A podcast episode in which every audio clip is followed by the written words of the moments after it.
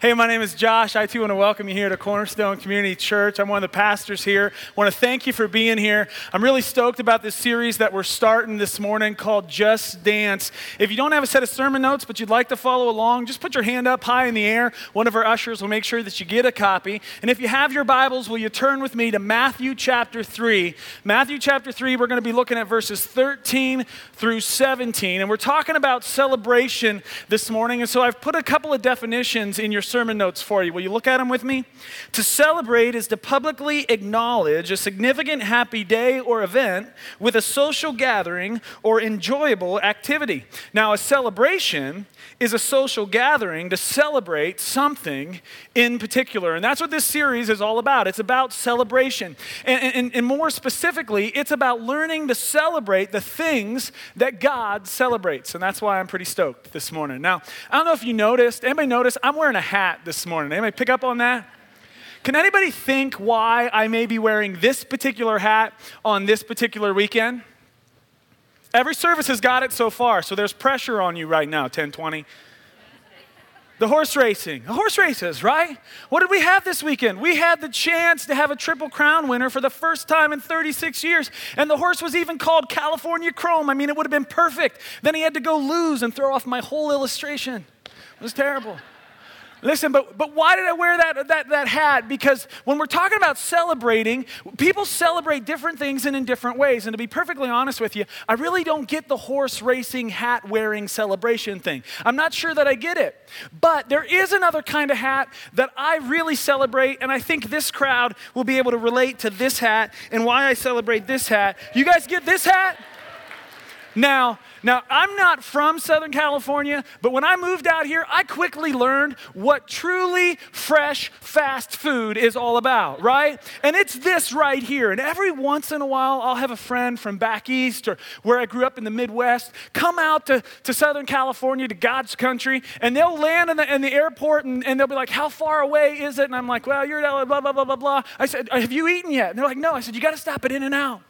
You got to stop at In-N-Out. And they say, Well, what should I order? And I, I, I, tell them the same thing every time. You've got to order a double double animal style. and they get there and they call me and they're like, Josh, there's no animal style on the menu. And I'm like, I know, it's a secret menu. And they're like, I hate you, Josh. You always do this to me. And they, they don't believe me. They don't get it. They don't get the awesomeness that is the secret menu at In-N-Out. But if they'll listen to me, they'll discover it, right? Because that animal style is when they fry that patty in the mustard, right? And if it's a double double, there's two beef patties there. And then they put the cheese and they put the onions and the extra pickles and the extra sauce and they chop it all up and they mix it together and they put that on that mustard fried patty and then they put that other patty on there and they put it on that toasted bun and they put it in that little packet, you know, not a cardboard box, that little wrapper that just nestles it in there so nice. And then they, they put it in your bag and when you get get the bag and you open it up, it goes, oh. I mean, it's. Can you celebrate the awesomeness that is In-N-Out, double double animal style? You get that, right? You get that. And man, we're in church right now, I'm telling you. Listen, we get that. But some of you might be here and be like, okay, this is church. I'm not sure I get this. They're happy at church. What is there to celebrate in church? You know, I thought, I thought church was something we did once a week because it, it, it builds character to do something you don't enjoy every once in a while. Right? Listen, all of us have things to celebrate, and I'm all about celebrating horse racing. I'm all about celebrating good, fast food. I'm all about celebrating when LeBron James loses in the NBA Finals. I'm about celebrating those things, but we as the church have so much more to celebrate because we, we not only have, if you were a follower of Christ this morning, you didn't just wake up today with hope for eternal life. You woke up today with hope for real life. And you woke up with the power and the ability and the opportunity to make a significant eternal difference in the lives of the people that you love and the lives of those you come in contact in a hurt and broken world. We have something to celebrate in the church. And that's why it's so important that we celebrate. See, the world celebrates what is temporal, but the church celebrates what's eternal.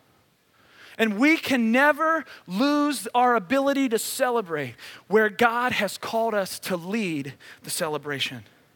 We can't lose it. And so we're going to do something a little different in church this morning. You're like, Josh, you're in a pink shirt. How much different can it be?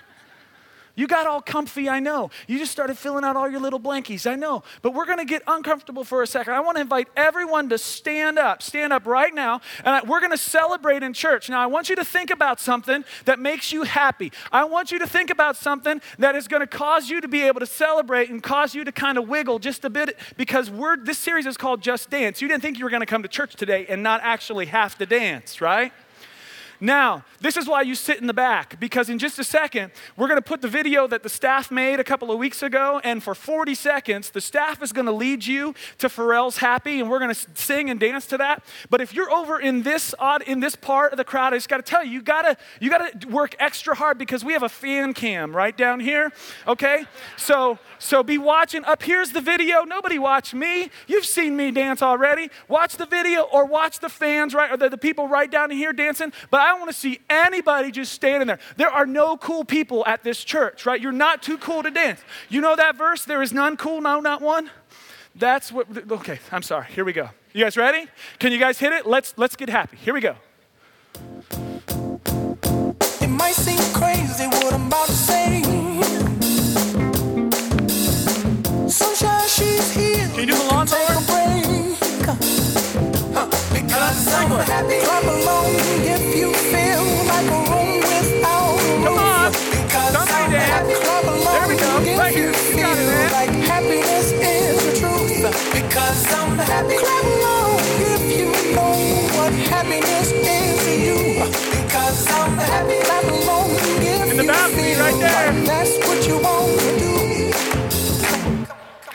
Good job, guys.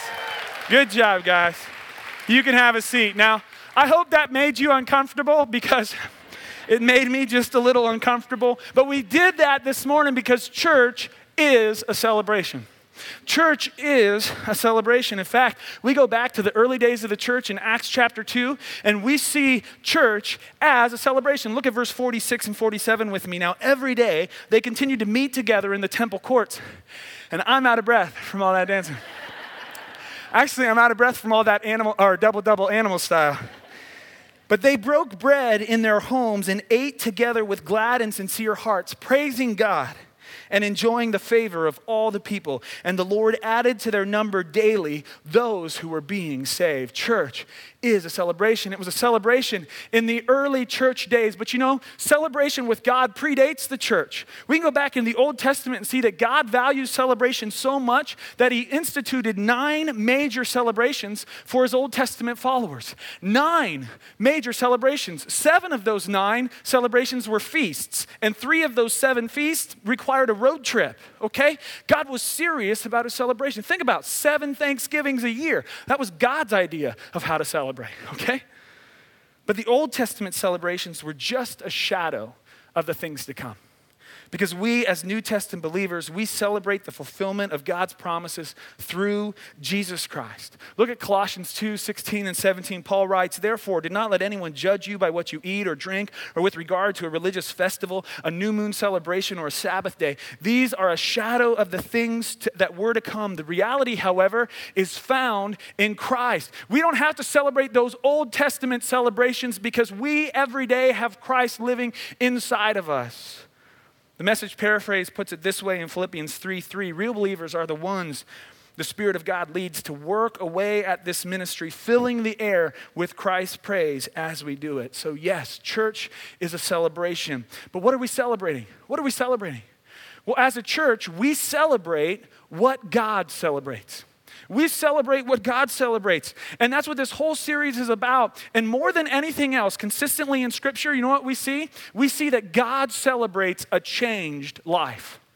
God celebrates a changed life. And, and I've got Luke 15 on your sermon notes, and we're going to look at it in just a second. But in Luke 15, Jesus is telling a series of stories, and he's telling these stories to help us be able to relate to what to his Father, to God his Father, to try to help us to understand the character of his Father. And he tells three different stories, all that have something to do with lost and found. And he tells a story of a certain shepherd that had a hundred sheep. And 99 of the sheep were safe, but there was one that got lost. And the shepherd leaves the 99 behind, goes and searches for the one. And when he finds that one sheep, he picks it up and he carries it home. And when he gets home, look at verse 6. He calls his friends and neighbors together and says, Rejoice with me, I have found my lost sheep. And I tell you that in the same way, Jesus says, there will be more rejoicing in heaven over one sinner who repents than over 99 righteous persons who do not need to repent. And here's what God says. Here's what what Jesus said about God the Father. Jesus said, Hey, God the Father takes more delight in one person who is going their own way, living their own, by their own selfish desires, fulfilling their own selfish appetites. And when that one person understands that they are lost, and, and he uses a, a Bible word here, repents, which just, just means simply to turn around. When that person decides, I'm not going to live for myself anymore, but I'm going to turn around and I'm going to follow God and I'm going to learn what it is to love God and to love others, when they make that change, when they go from lost in selfishness to found in Jesus Christ, that's what God celebrates. More than 99 people who got it all together. That's what God celebrates. And I got a letter. I got a letter about a week and a half ago from a guy. And, uh, and in, th- in, this week, I, uh, it's just such an incredibly powerful story. I, I, reached out to John. I said, Hey, John, he, he's new to Cornerstone. I said, Hey, man, would you mind if I shared your story? He said, Absolutely. I, I wouldn't mind. Absolutely. Go ahead. Would you listen to it with me? Josh, you don't know me, but you've touched my life in an amazing way. You see, I'm a very positive thinking and externally happy person, but inside I've never taken care of me. Didn't even know what I needed, actually.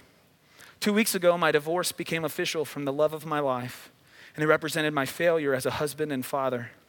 Yes, we have three beautiful daughters, and although I tried to make the transition smooth, it wasn't. We were together for 15 years and married nearly 13 of those. An abusive father and no mother contributed to an incomplete skill set as a husband and a father. And although I heard my wife verbally begging me to change my ways, I never did.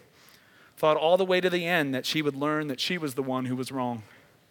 Yes, she made mistakes, of course, and we both gave up at the end. But the glaring reality was that God had been completely forgotten through the process, and we had attempted to fix and ultimately end our marriage on our own. Until six months ago, I was not a big fan of church in general.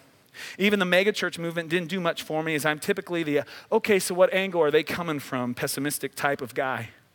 Well, six months ago was the lowest point in my life, Josh. I didn't have much to live for and, and lost the most important things in my life. And so one Sunday morning, I attended a service at your church from an invitation from an acquaintance. It was about being rich. And you ironically happened to be pigging the sermon. I immediately thought, oh, here we go again. Some young, sharp pastor is up here to get us to give more money. I had walked in that morning completely defeated as a human and so wanted to hear you say some profound statement that would bring me back but you didn't.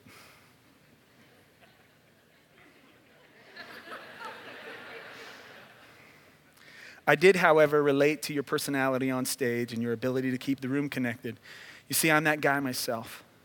At that, I left feeling completely empty, but also feeling like I could relate. And that was the key to the beginning of me coming back every Sunday. Fast forward to a sermon on forgiveness in which it ended with the breaking of a stick. You see, my three girls attend church with me when I have them, and they were witness to their father completely breaking down that morning. My girls see me as a very powerful and strong leader, and for the first time got a glimpse into the weakness that truly defines me as a human being. You see, Josh, that sermon changed my life. I would forever see myself, my world, and the people in it differently. I was able to forgive, but that was just the beginning into my new journey in life. It simply opened my eyes to my own mistakes and shortcomings. So now, Josh, I've begun a new journey, a journey to meet my ex wife all over again as a humble believer in Jesus, to be a positive influence in my daughter's lives by leading by example, by treating the woman I could never stop loving with the respect and tenderness that the Lord gives me, even as the failure I am as a man. And all this started with an invitation to Cornerstone. My journey has only just begun, and I have no clue what the end result will be, but just know that I am trusting in God and working hard every day to be a better man than I was the day before. I will be there every Sunday in the upper level enjoying Cornerstone Church. Please pray for my family and please, please pray for a guy who is terrified that I don't have the ability to be the man that I need to be to get my family back. On my own, I have no chance. But with God, I believe anything is possible. Now that is worth celebrating.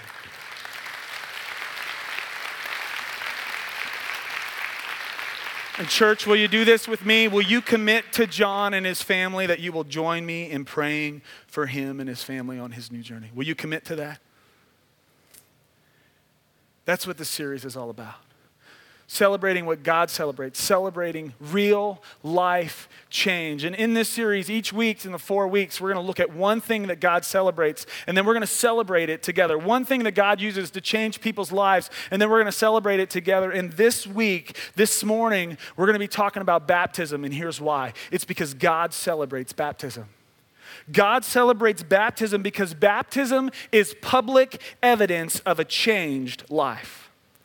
Baptism is a public declaration that you are all in with Jesus. And that's why I've got this pink t shirt on that says all in on it. Now, the reason why it's pink is because lime green really washes me out. Just being totally honest, yes, I am that vain. Um, that's why I'm wearing pink. God celebrates baptism. Will you look at our passage, Matthew chapter 3, verse 13? Then Jesus came from Galilee to the Jordan to be baptized by John. But John tried to deter him, saying, I need to be baptized by you, and do you come to me?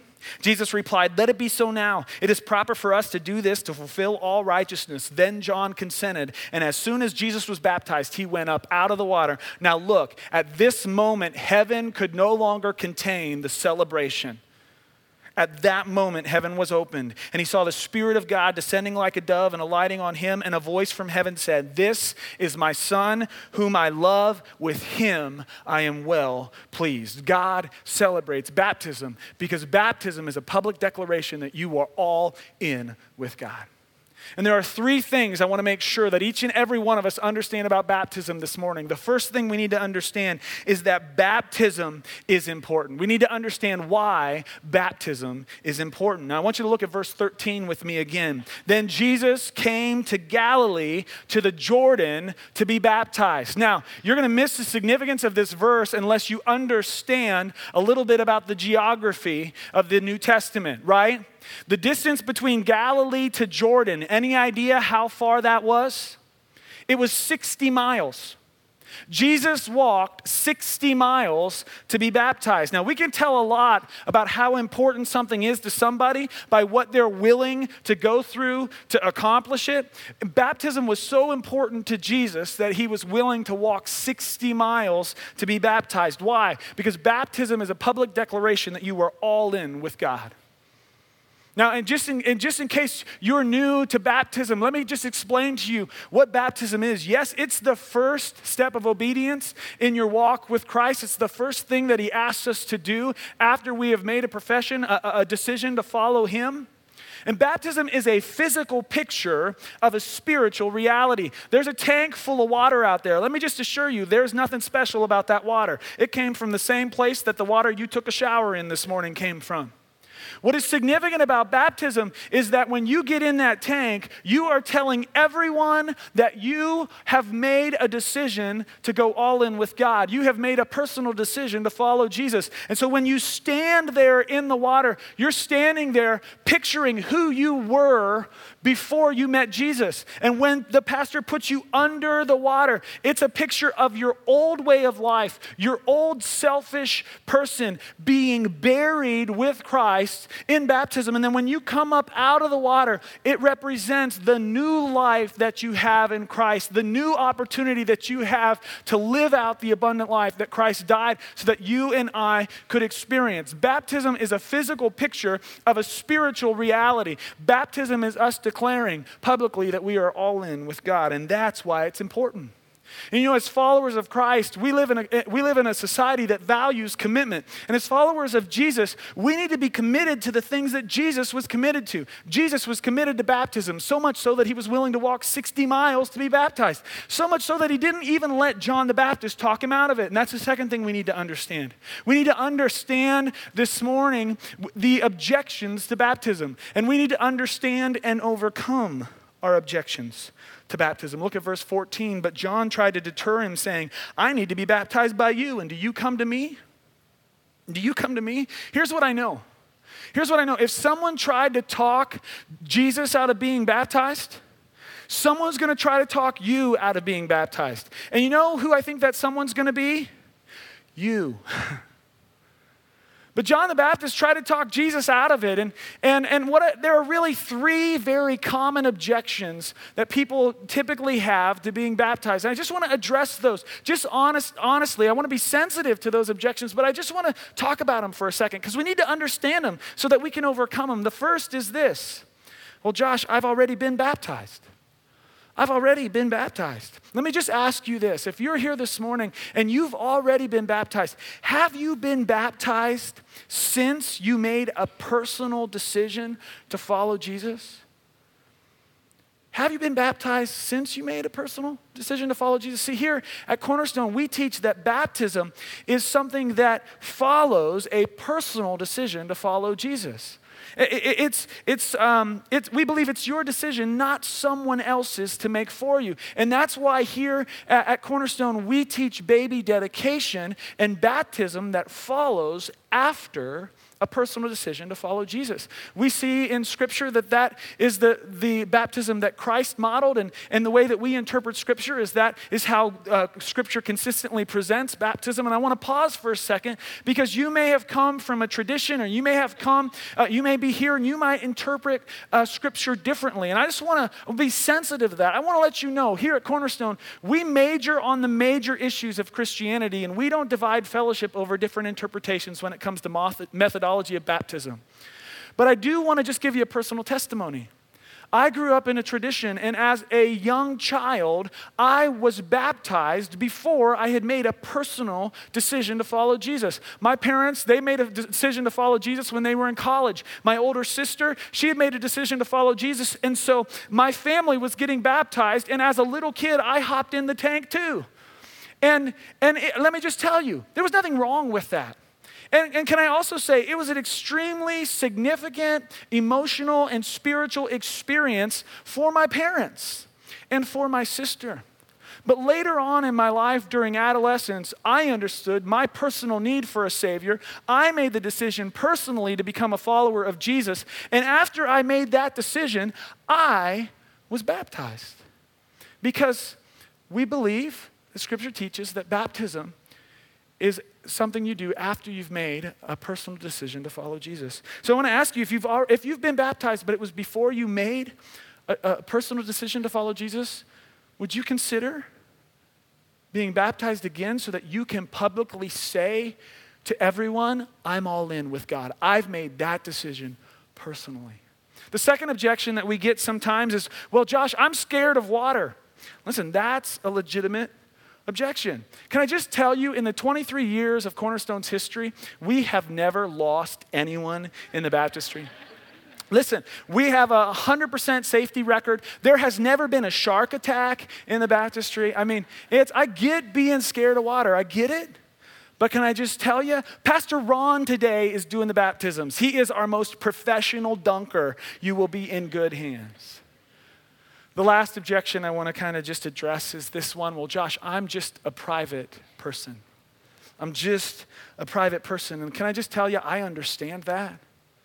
But that is why it is even more important for you. If you're a private person, baptism is even more important for you. And here's why because God, in, in instituting baptism, He laid out a, a step of obedience, a way for all of us, whether we're an introvert or whether we're someone who doesn't mind wearing a lady's hat and dancing on the platform. We all, all it takes to publicly declare that you're all in with God is getting wet. That's really all it declare, all it takes. We're not going to ask you to say anything. There's no public speech. The picture happens when you go under and come back. If you're an introvert, it's, it's even more important for you because you understand that as followers of Jesus, we don't have the privilege of keeping our faith private.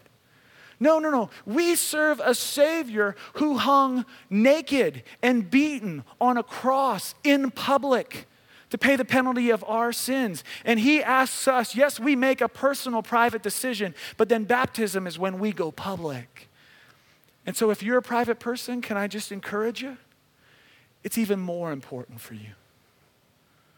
We need to understand why baptism import, is important. We need to understand and overcome our objections. And then finally, we need to understand that we need to be baptized ASAP. What did Jesus say? Jesus replied, Let it be so now. For it is proper for us to fulfill all righteousness. Now, look, before this, Jesus wasn't doing any public ministry. This was the first thing that Jesus did before he, as he began his ministry. He began with baptism because he was declaring before the world that he was all in with God the Father. And he says to John the Baptist, No, no, listen, John, you don't understand. I am going to do this right now because it benefits me to fulfill all righteousness. Jesus understood that this was a matter of obedience. Can I just say, obedience isn't something that we need to pray about. How many of you are parents in the room? You got, you got kids? I've got five kids, and my oldest is going into middle school. You know what happened to her? Somewhere along the, the, the last couple of months, she lost her ability to keep her room neat. I don't know what happened but it's like she just lost the ability. So if I go to Riley and say, Hey, hon, it's time to clean your room. I want you to go upstairs and clean your room. Is the appropriate response, Well, Dad, I would like to pray about that. I feel like I need to seek God's face and see how He feels about the condition of my room. Is that the appropriate response? No, it's an issue of obedience, see?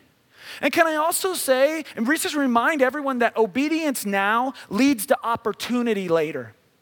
Obedience now leads to opportunity later. When we make the decision to obey God's des- revealed desires for our life, it leads to opportunity. How does that work? Well, did you guys notice in John's letter how he taught how we got to see God at work? God changed his thinking, right? You saw the way he, he, he was able to forgive. He was able to think differently about his past. He was able to think differently about his ex wife, about his role as a husband. God changed his thinking through his spirit and by his word. And you know what happens when you let God change your thinking? Right thinking leads to right living, right actions. And right actions, it, they lead to right habits. Right habits leads to the right character. The right character leads to an abundant life, the right life. That's spiritual formation and, op- and obedience now equals opportunity later. Baptism is a matter of obedience. And that's why, that's why baptism is a big deal here at Cornerstone, because it's a big deal at God. Here or to God. Here at Cornerstone, we don't just tolerate baptism. No, we celebrate it. We celebrate it. And so I want to ask you, do you need to be baptized? If so, we're ready now. Would you bow your heads and close your eyes? I want to talk to you for just a second. And, and listen, you know, I, when God talks to me, I don't know how, I don't know how he, he talks to you. For me, I, I, I don't hear anything audibly. He talks to me through, in my spirit, by, through his word. And sometimes he uses, you know, the, the foolishness of, of preaching to do it. But listen, when God's talking to me, I feel it in my heart. I sense it. There's an internal, internal struggle. And you know what I hope is happening for you and has been happening? I hope there's been this alarm going off inside of you. I hope you have just been feeling this urgency. I don't know if you have an alarm system at home, if you have a home security system, but, but I do. And I don't know if, you've, if you have one, if you've ever had a false alarm in the middle of the night. A couple of months ago, uh, the Clarks had a false alarm, and I remember it went off. Heidi, you remember this? It went off, and we sat straight up in bed, and, and I looked over at Heidi and I said, Hey, honey, you really probably should go check that out. No, that's not what I said. No, I got up and I had this urgency about me and I was still in a fog. And, and Heidi laughed at me after it was all over because I ran to the top of the steps and I said, You better get out of here. There was urgency when that alarm went off. Uh, there was something I needed to deal with immediately. And if there's an alarm going off, if you're here this morning and you have not been baptized after you have made a personal decision to follow Jesus, I want to encourage you this morning to get baptized. And we've baptized just, man, a bunch of people this weekend. So many people have stood up and said, hey, I am all in with God, and I want this church family to know it. Every head bowed, every eye closed. If you're in here this morning and right now, you need to be baptized, you know that, that you need to be baptized and you'd like for me to pray for you, would you just put your hand up? Just put it up high. Uh, you're here and say, Josh, I need to be baptized. Yeah, I see it. Awesome. All over the room. Down here in the balcony, I'm looking up in the balcony. I see, I, yes, I see you guys up there over here on my right. Keep them up. I'm going to pray for you right now. You can put your hands down, Lord. Thank you for all these folks. Lord, thank you for, for sending your son Jesus to be an example for us. Thank you for the example that he set. Even when John the Baptist tried to talk him out of it, Lord, he said, No, no, no, no, no, no. This is a matter of obedience. I am going to publicly declare that I am all in with you. Lord, thank you for making it so simple to please you, Lord. I pray that each and one of the, every one of these folks that raised their hand would know that you, you are excited, you are celebrating their commitment to you. And Lord, if they take action this morning, that you will be rejoicing over them just like you rejoiced over, their, over your son, because they are your children.